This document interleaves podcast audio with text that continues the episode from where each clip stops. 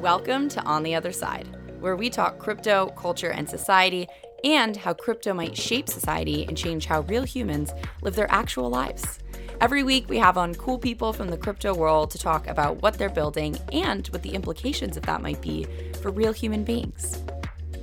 Before we hop into the show, I want to give a quick thank you to the first sponsor of On the Other Side, Rabbit Hole. Rabbit Hole is allowing users to earn crypto while they explore the weird world of Web3, guiding new users down the crypto rabbit hole in a curated way to make sure that people coming into the space are not only using positive sum protocols, but are also starting to build their on chain resume as they do it. So, the longer term vision for Rabbit Hole is building essentially the open credentialing system for Web3 to build that credentialing system, it's important that they're decentralized. And so the Pathfinder program is paving the way for decentralizing Rabbit Hole and creating an open system built by the community, not by a single team. If you're interested in learning more about Rabbit Hole, check out Rabbit Hole at rabbithole.gg. You can also check them out on Twitter, rabbithole underscore GG. And if you're interested in learning more about the Pathfinder program, which is the first step to the Rabbit Hole DAO, you can check it out at rabbithole.gg slash pathfinder. All right, let's hop into the show. For today's episode, I'm talking with Spencer Graham, who is one of my favorite builders in the DAO space, is doing a lot of thinking on DAOs, but also actually is in the weeds building them. This episode is a little bit longer, but I think it's definitely worth listening to the whole thing.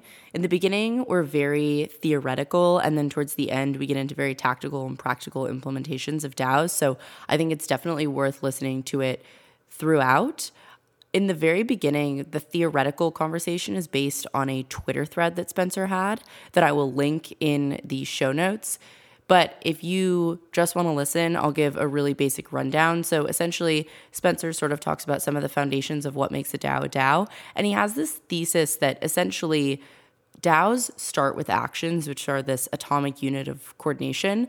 And all actions really have two phases. The first is the decision phase. So, this is coming to consensus on what, if, or how something might work.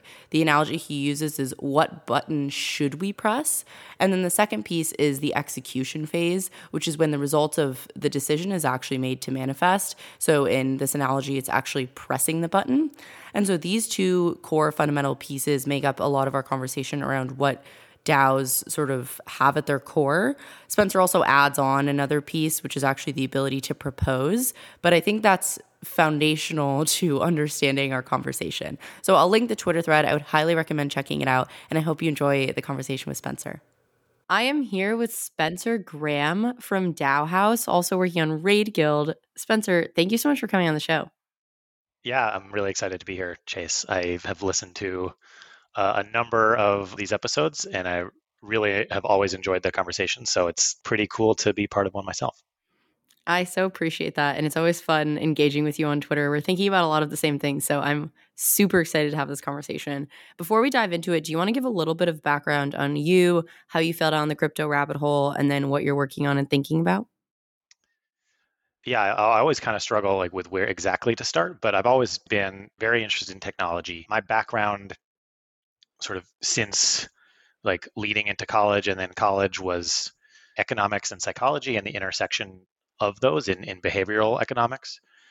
And so I started out my career looking for ways to apply that knowledge, and I kind of ended up in in advertising, and then you know got into like quantitative marketing research, you know, kind of flexing some of those muscles of like how to think both quantitatively and qualitatively about problems. But ultimately, that wasn't satisfying me as, as much as I wanted to. And I sort of found a very similar niche in the tech world in product management, which kind of focused on similar things, but for a very different purpose. And the purpose is to build stuff that helps people rather than just talk about that stuff that other people have built in a marketing kind of way. So I ended up actually in healthcare in doing product management. And it was in healthcare where I really had my eyes open to just how terrible, at least in the United States, the healthcare system is and how backwards all of the incentives are.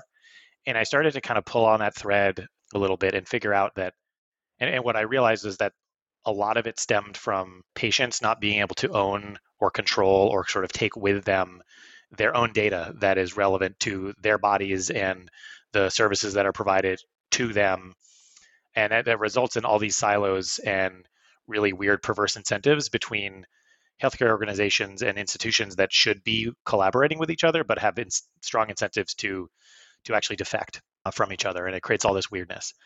And i had sort of known about ethereum and and smart contracts a little bit and been interested on the outside but through that new lens of patient ownership and patient identity I really started to get a much better appreciation for how powerful the notion of of smart contracts and you know, self sovereign identity and patient control of, of data could be.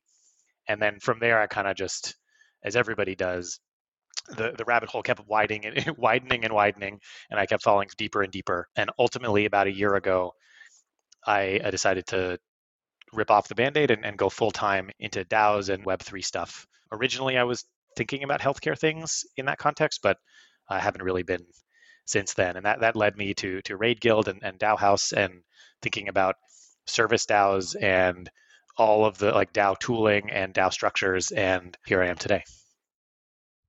Yeah, I love that. And it's really cool because I think there are a lot of people thinking about DAOs, but we were talking about right before we started recording, you're actually full time DAO. And that's a whole different ballgame. When you're actually in the trenches building, I think it really creates an entirely different way of, of thinking about these organizations.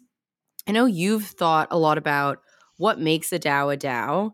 Before we dive into like what your current hypothesis is, can you talk more about why it's important to have these conversations about what a DAO is and maybe isn't? Yeah, and, and that's kind of the question, or the, question of what is a DAO is, is what I started out with. And that's still how I have fallen into talking about what I've been thinking about. But I, I've realized as I've thought about it and worked on the problem and gotten input and feedback and had conversations from a, a, number of other people, it may not be the best framing because the place that I was coming from when I was thinking about it was this place of like noticing that there were a lot of things going on, a lot of organizations spinning up that were calling themselves DAOs that I, I felt like didn't really meet the fuzzy criteria that I, I, had in my brain. And I couldn't really articulate why exactly. So I set out to figure out why in a concrete manner. But I, I've since kind of shied away a little bit from that more adversarial approach, although I still do occasionally take an adversarial uh, approach a little bit to taking a slightly different approach that tries to understand what is it that is powerful about these structures and how should we be talking about them and how can we label and identify what is powerful so that everybody can better understand that.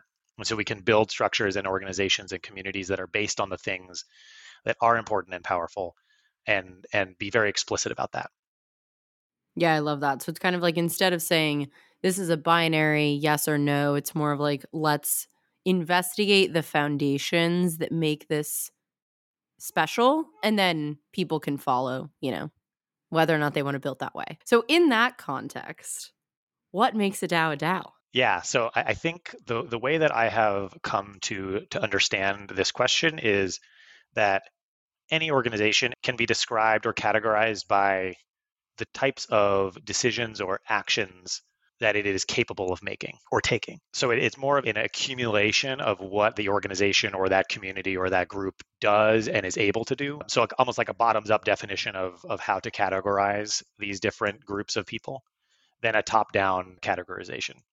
And I've found that perspective much more freeing and, and quite helpful for understanding this. So, one way to think about it is to look at actions and kind of to break down what are all the different phases of a particular action that any individual or group or in a generic sense agent takes or can take and then to try to understand where those phases can kind of go awry or how they can behave in different ways depending on the structure or the makeup or the rules of that organization and how that organization is kind of put together. If we sort of skip ahead to, to the end here, in, in my view, as far as I can understand right now, I'm sure this is going to change over time for me, but as far as I understand right now, a DAO is an organization that is capable of, of taking actions where the decision making process about what action to take can occur in a decentralized fashion where there's many people involved in the making of that decision and and this is i think the most important part where that organization is capable of, of, executing that decision actually making the result of that decision manifest in the world taking a concrete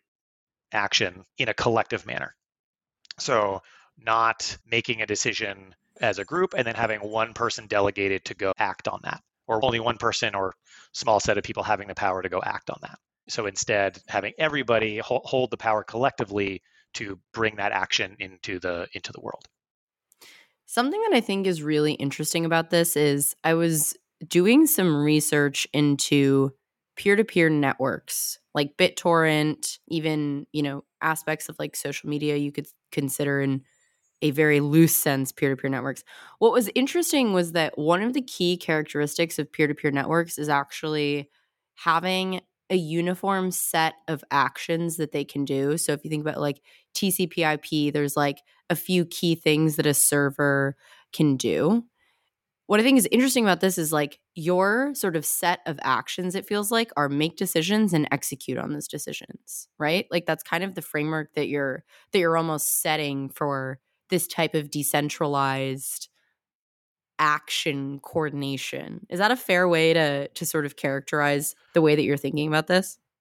Yeah, it is. And and although there was one more that has been brought to my attention more recently, which is which comes before all of those or, or those two components, and that is proposing or, or, or the proposition phase. And I realized that was really important because especially when we're talking about on-chain kind of smart contract based actions, often the ability to kind of execute the action or, or execute an action means that you're you're executing one of a set of of actions that were sort of proposed earlier. And then there was a decision made about which one to execute. And sometimes it's a yes no should we or should we not. But it's the it's the power to propose to kind of set the agenda to yeah it's the power to kind of set the options that are possible. That is also really important because if even if you have like completely decentralized and collective execution, if if there's only one option because there was only one person that was able to set what the agenda is, then it doesn't matter how decentralized the execution process is. There's only one thing that's possible.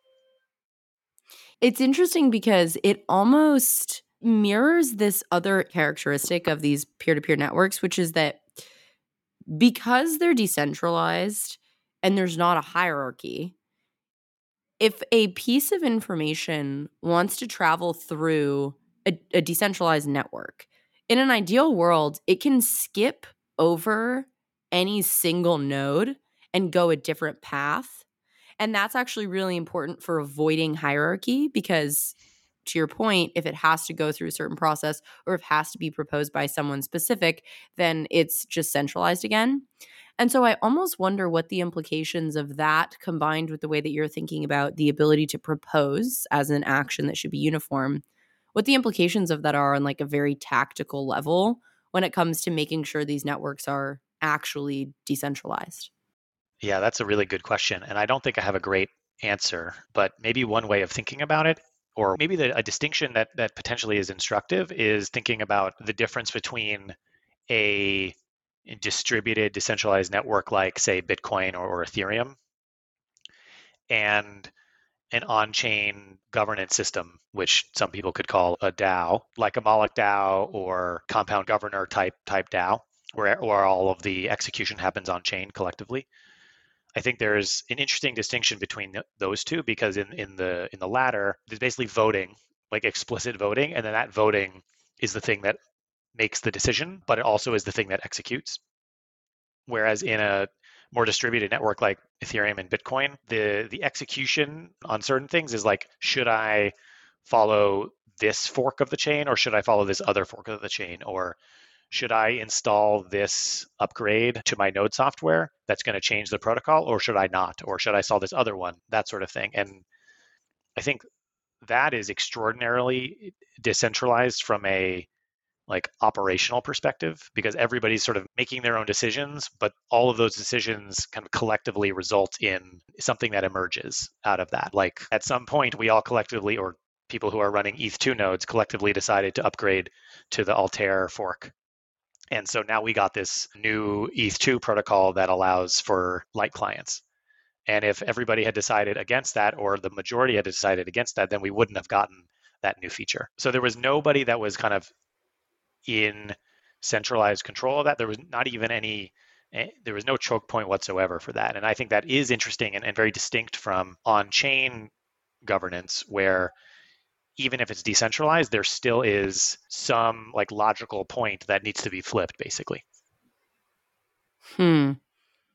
Yeah, that's really interesting. And it kind of brings me to this question of like, this is probably not an accurate statement.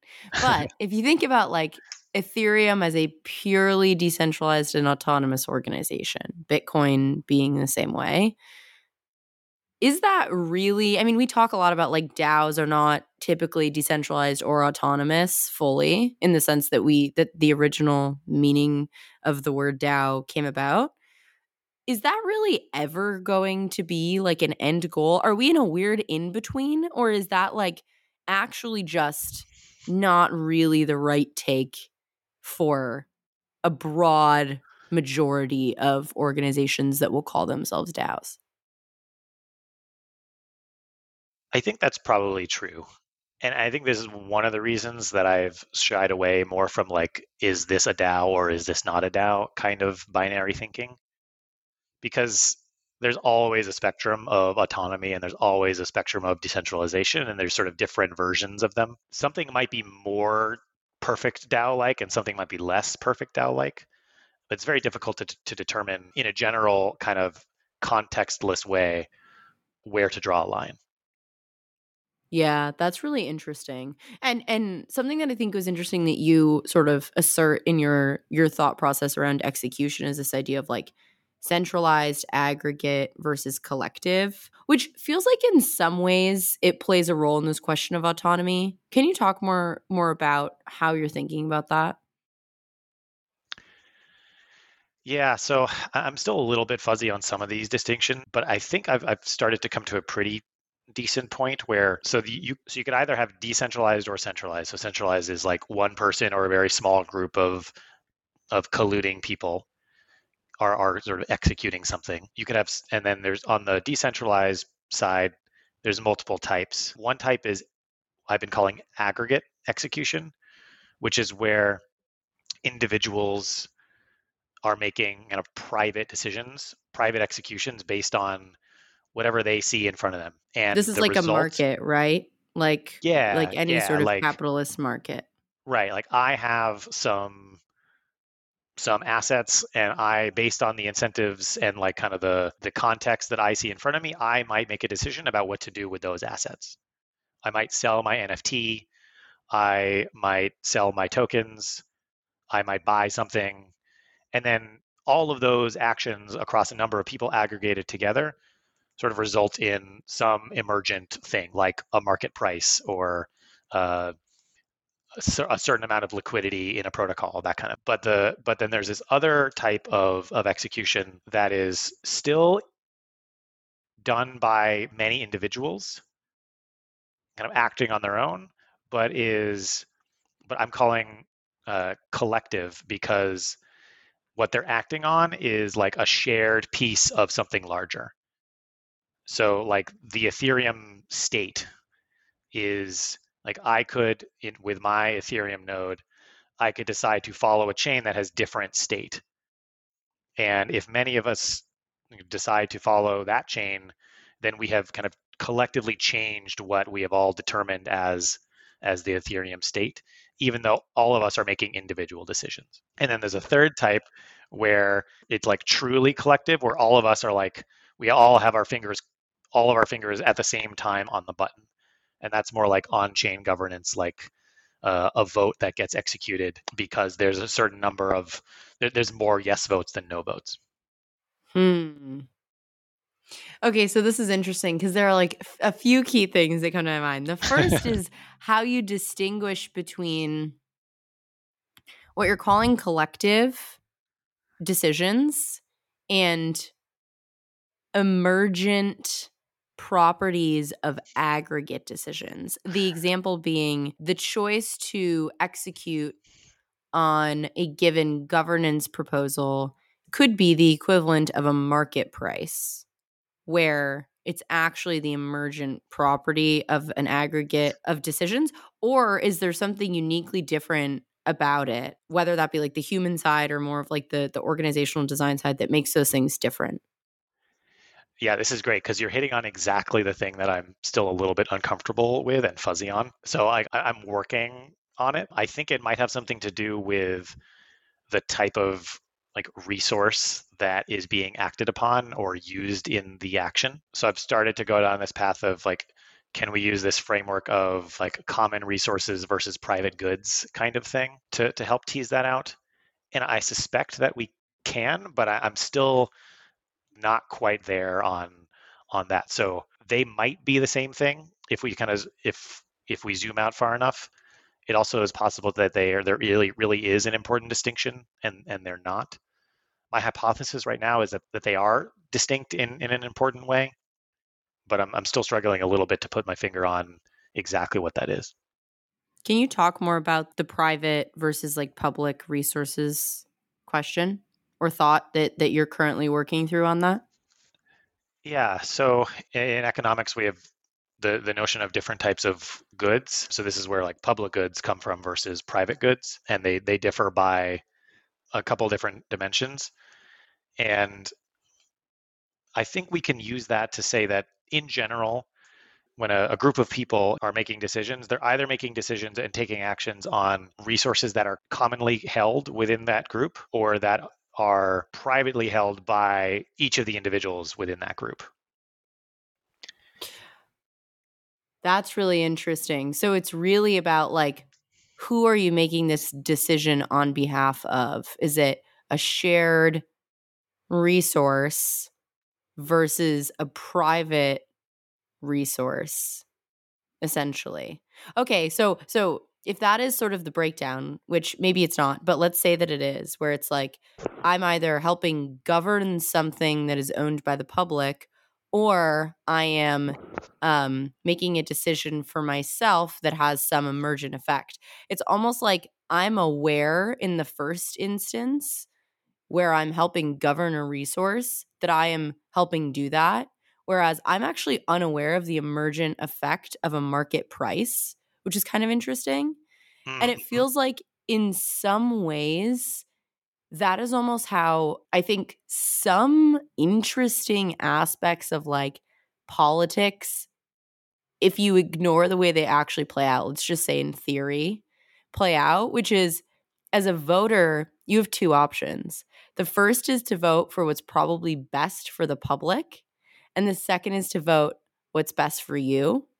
And so you could vote on really low taxes because you don't want to pay taxes, but you actually believe that from a moral perspective, let's say, it's actually, and for the public, it's actually better to pay higher taxes.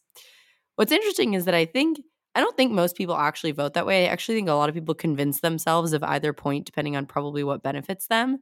But it feels like the difference in awareness of who you're making decisions for matters I'm curious if you think that's the the difference or if you think there's a different dimension there. So the the dimension that you're you're positing is the awareness of the individual about what type of resource they are governing when they're taking a given action. Yeah, basically. Huh. That's possible because I think there could be, especially if we replace the word awareness with perception, like you mm. could have lots of different effects, even if the ground truth is the same. Like if somebody perceived that the decision that they were making or the ballot measure they were voting on, for example, was something that just influenced them, they might make a very different decision than if everything was the same except they perceived that th- that decision influenced them and and others or in, influence them via some sort of collective mechanism. Yeah, I do kind of wonder in this context. I think we tend to think, particularly in crypto, but probably just in a lot of different societies, that capitalism is pretty good at allocating resources compared to almost any other model. And part of the reason is that you don't have to think about anyone except for yourself when you're making a lot of these decisions. Now, that's not always true. Like, I think a lot of people take into account climate change and other factors. So maybe that's the wrong way for me to be framing it. But I do think there's something interesting when it comes to this idea of emergence out of a market based on an individual's decisions versus like someone's choices of who they're voting for. When I think about that, I'm beyond curious what the implications of some of that will be in like these basically digital democracies, which I think DAOs kind of are, in the sense of like, are we even good at governing public goods? Like, as humans right now, the way that we do things, maybe we are, but are we? Like, like I don't know. I'm I'm curious to hear your thoughts on that. I think empirically we're pretty terrible, and have been for pretty much all of human history. The fact that we can't we, like it's so obvious that climate change is a massive problem, but we just can't get our heads out of our asses to collectively solve it.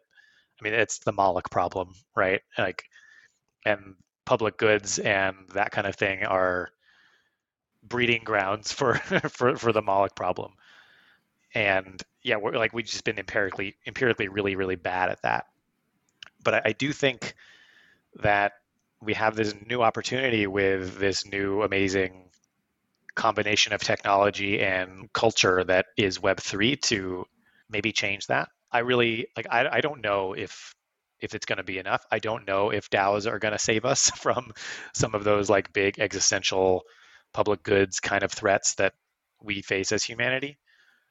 What I am pretty confident in is that they are our best shot. And if we don't solve them with this stuff, then I don't think we ever are going to be able to.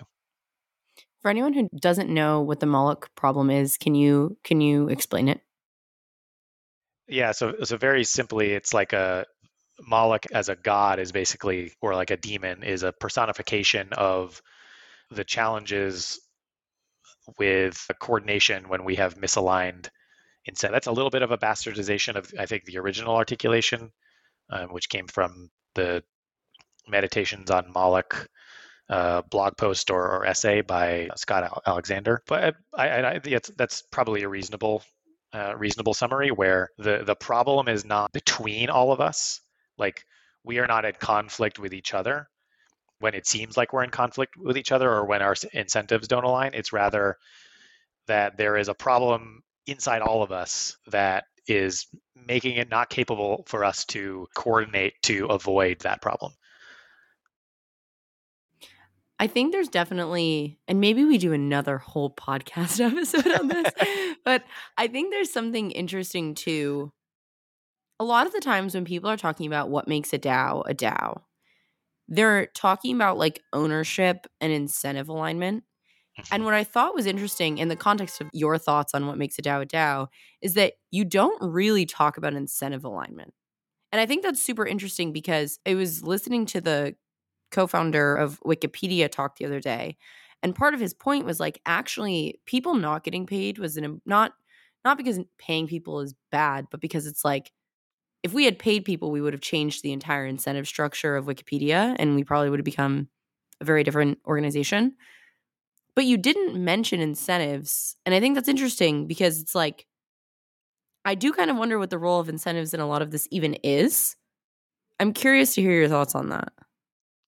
I think incentives are, are hugely important. And I, I think probably are or d- deserve like a layer of their own kind of above the this like basic structural framework that I'm trying to work out to understand like the the taxonomy of of decentralized organizations. I think incentives have a huge role to play in, in helping those be successful and accomplishing what they're what they're doing. And I like have spent a lot of my life thinking about incentives and how to create incentive mechanisms and and other things and i'm like doing a lot of that stuff today in the work that i do but I think the the important thing that underlies all of that is power and the distribution of power and, and how that plays out. I feel like the thing that DAOs can do that nothing else in history has been able to do is give a bunch of people actual direct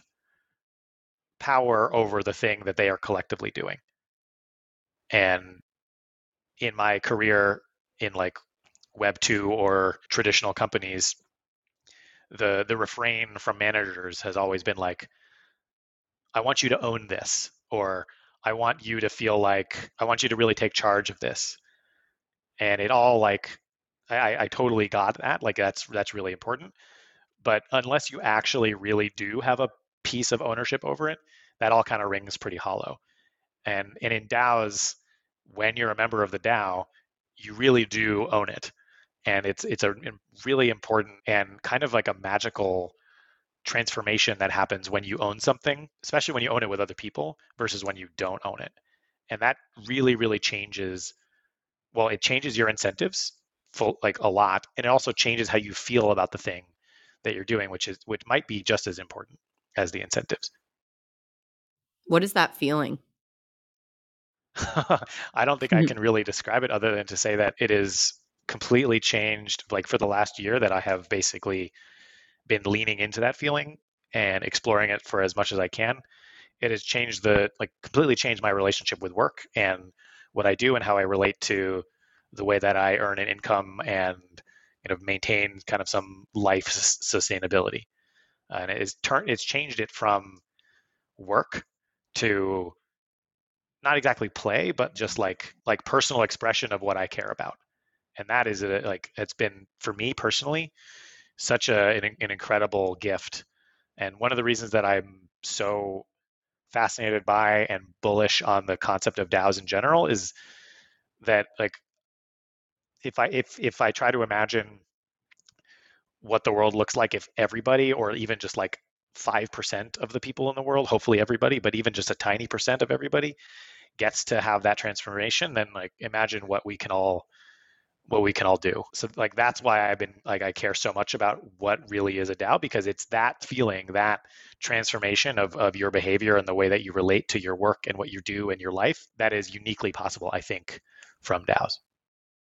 Yeah, I think flexibility and autonomy of DAO work eh, both probably play a role in that too. And and I'm sure other mm-hmm. factors, but very much enabled by honestly a lot of the organizational structures, but also I think the comp structure of DAOs generally, like the way that they're they're working, which I know you've thought a lot about with DAOHaus, would love to hear about sort of the newer approaches to comp that you're thinking through.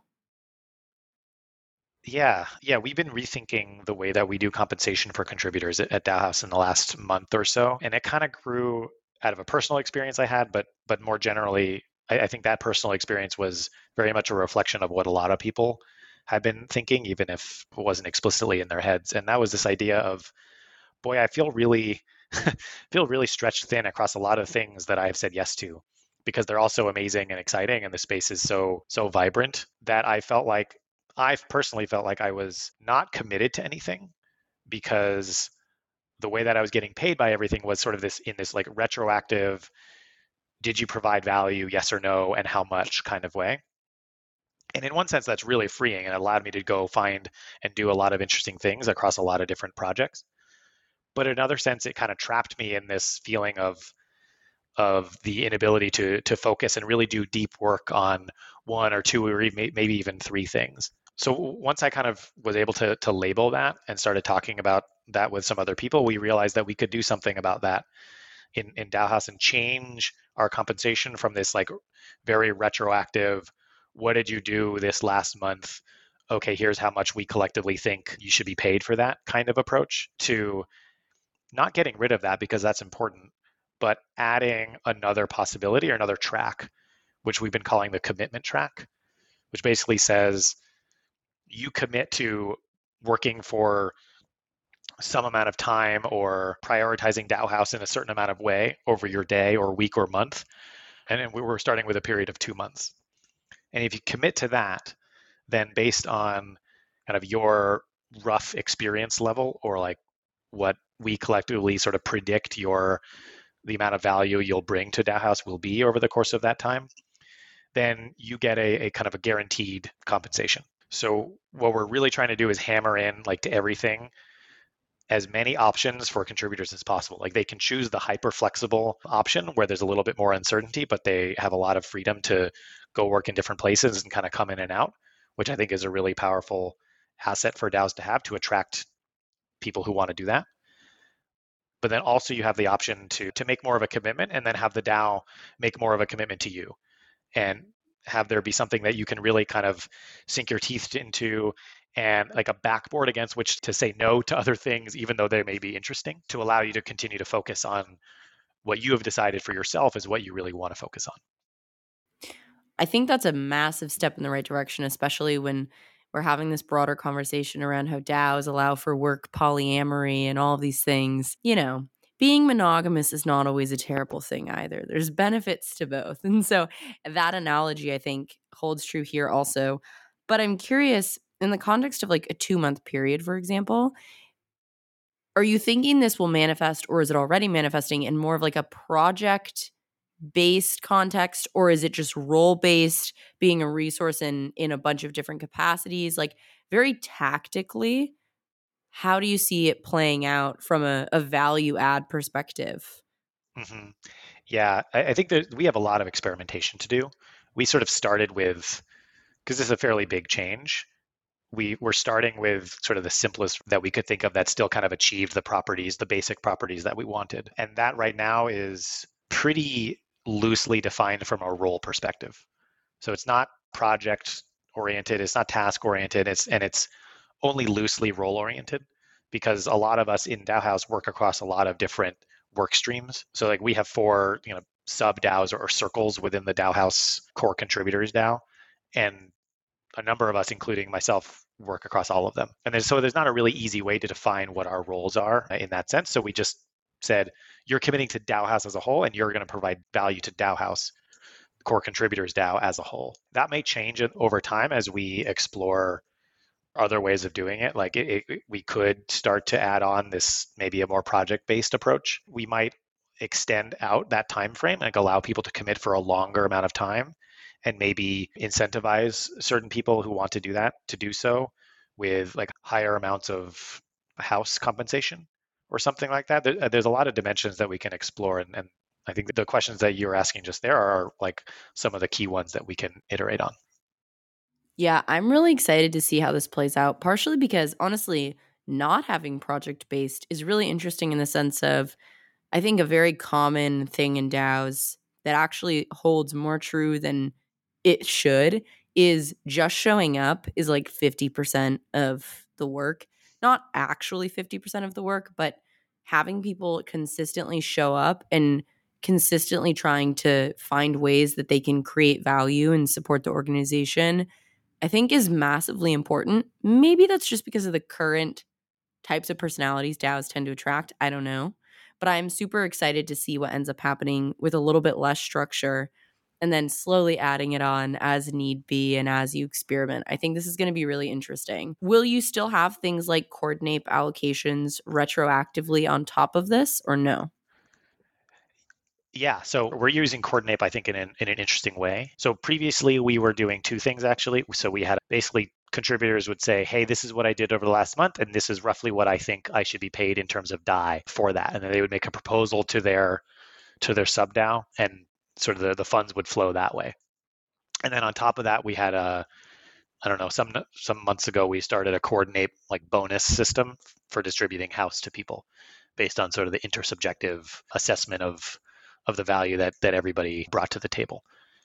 We're keeping the Coordinape stuff as and, and we're upping the amount of HAUS, so we're kind of increasing the the bonus that that contributors get, and that's going to span across people that have elected to stick with that retroactive, more flexible track, as well as across the people that have selected the commitment track. So everybody's going to be in the same Coordinape circle. But I think one thing that could be really interesting is that we can use the the Coordinape results one to distribute HAUS proportionally to to value that's been created, but also to kind of assess people's growth over time or maybe the extent to which they're not contributing as much or in the same way as as we all expected or as they committed to doing so as or as they committed to doing we haven't we haven't tried it yet like we're, we're going to get the first sort of first version of that in about a month or, or two but I'm really interested to see if that if that works.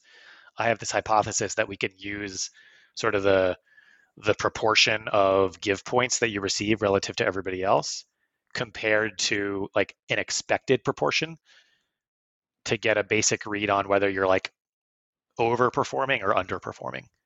Um, and I, I'm very interested to to experiment with the notion of using that same Coordinape mechanism as like this decentralized bottoms up intersubjective performance evaluation tool.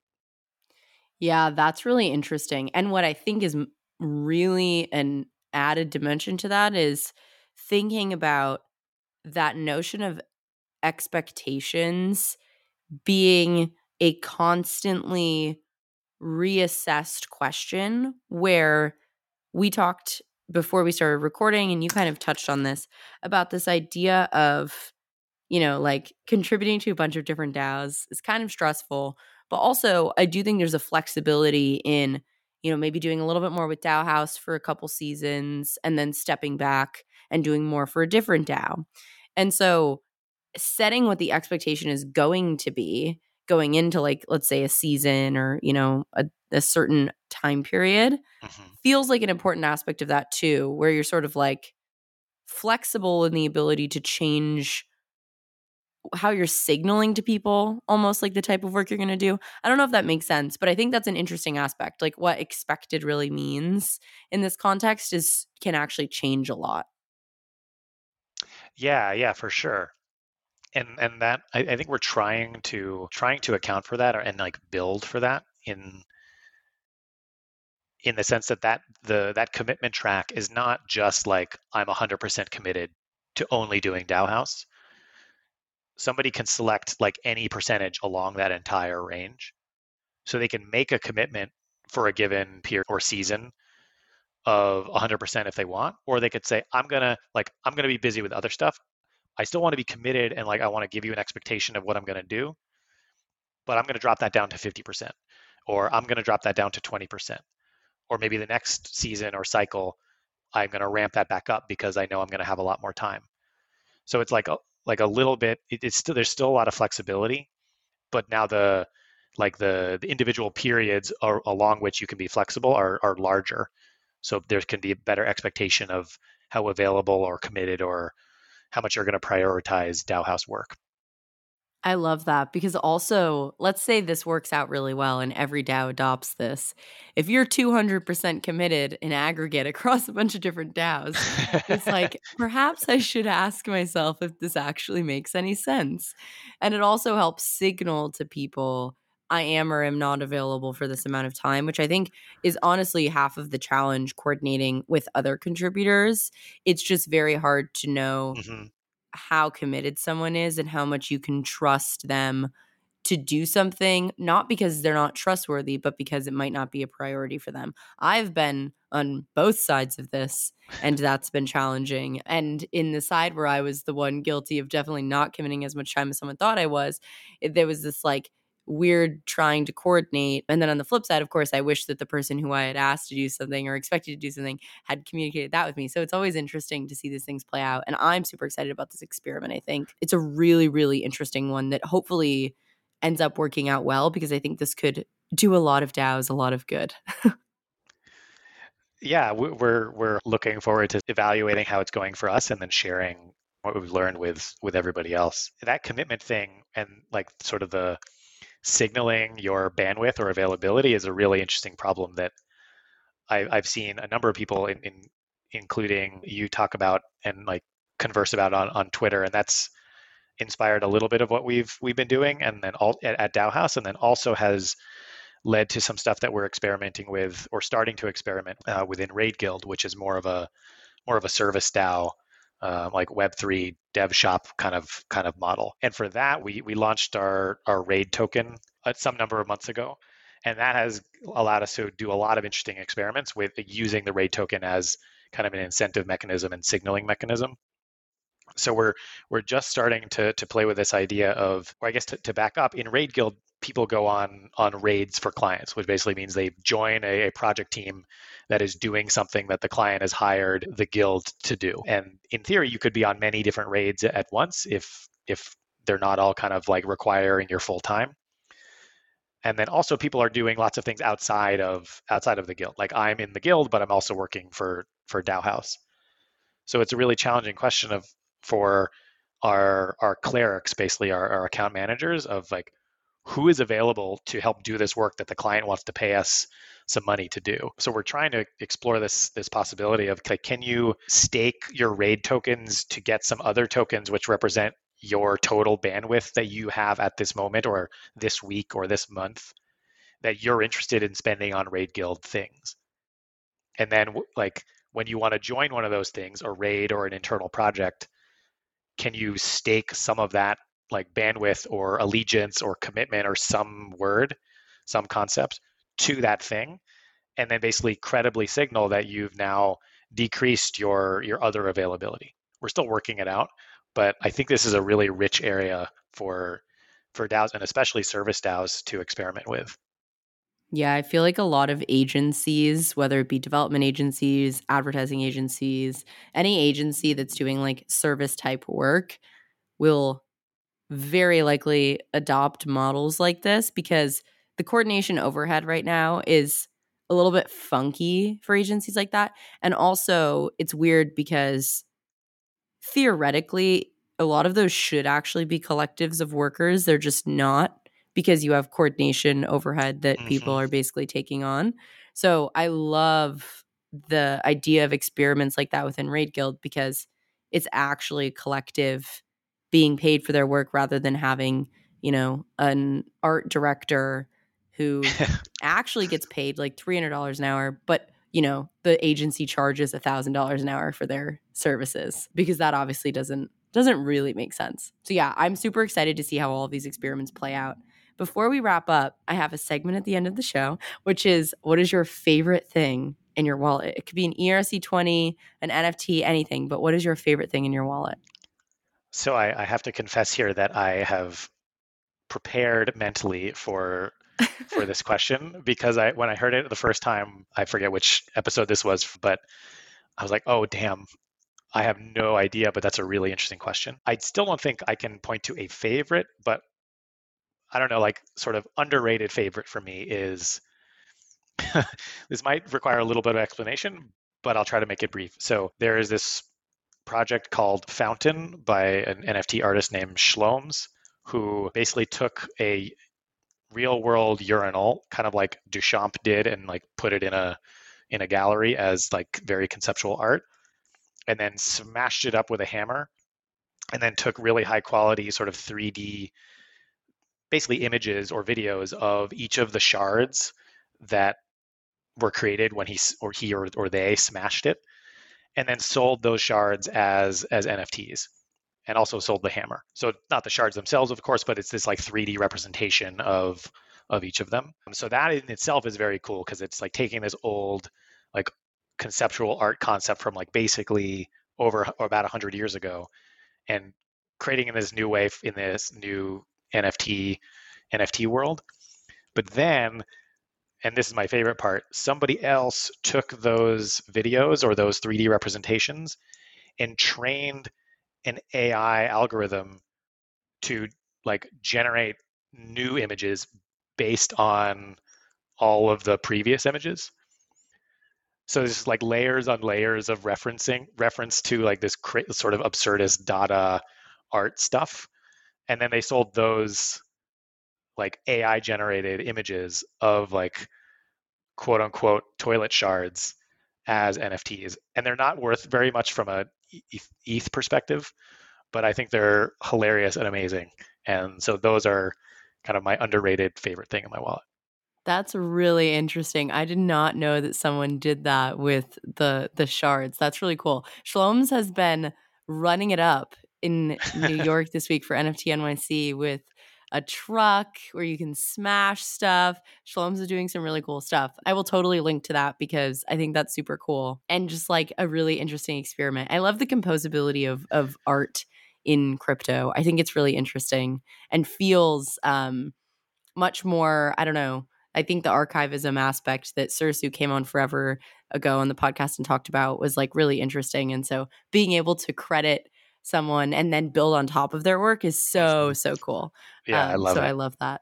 It's it's a very interesting experiment. Spencer, where can people find you? I will say you are totally an underrated follow in in the DAO Twitter space. So where can people find you? Yeah, well, I appreciate you saying that. So my, my Twitter handle is Spengrah, which is kind of a portmanteau of my first and last name. So S P E N G R A H. Beautiful. Um, that's probably the best place to find me. I'm also on Telegram at the the same handle and and Discord and whatnot, but Twitter is probably the the best place to follow me and and contact me. I would love to love to chat with anybody who is interested in discussing these kind of things. Beautiful. Spencer, thank you so much for coming on the show. It was so awesome to chat. Thanks, Chase. Really, really um, honored that you had me on. If you like what you heard, please make sure to rate and subscribe to the podcast. I always forget to do this for podcasts I like, but it's actually super useful. Also, if anything resonated with you or if you want to continue the conversation, hit me up on Twitter. I'm at Chaser Chapman. I absolutely love talking about these things. Thanks again for listening.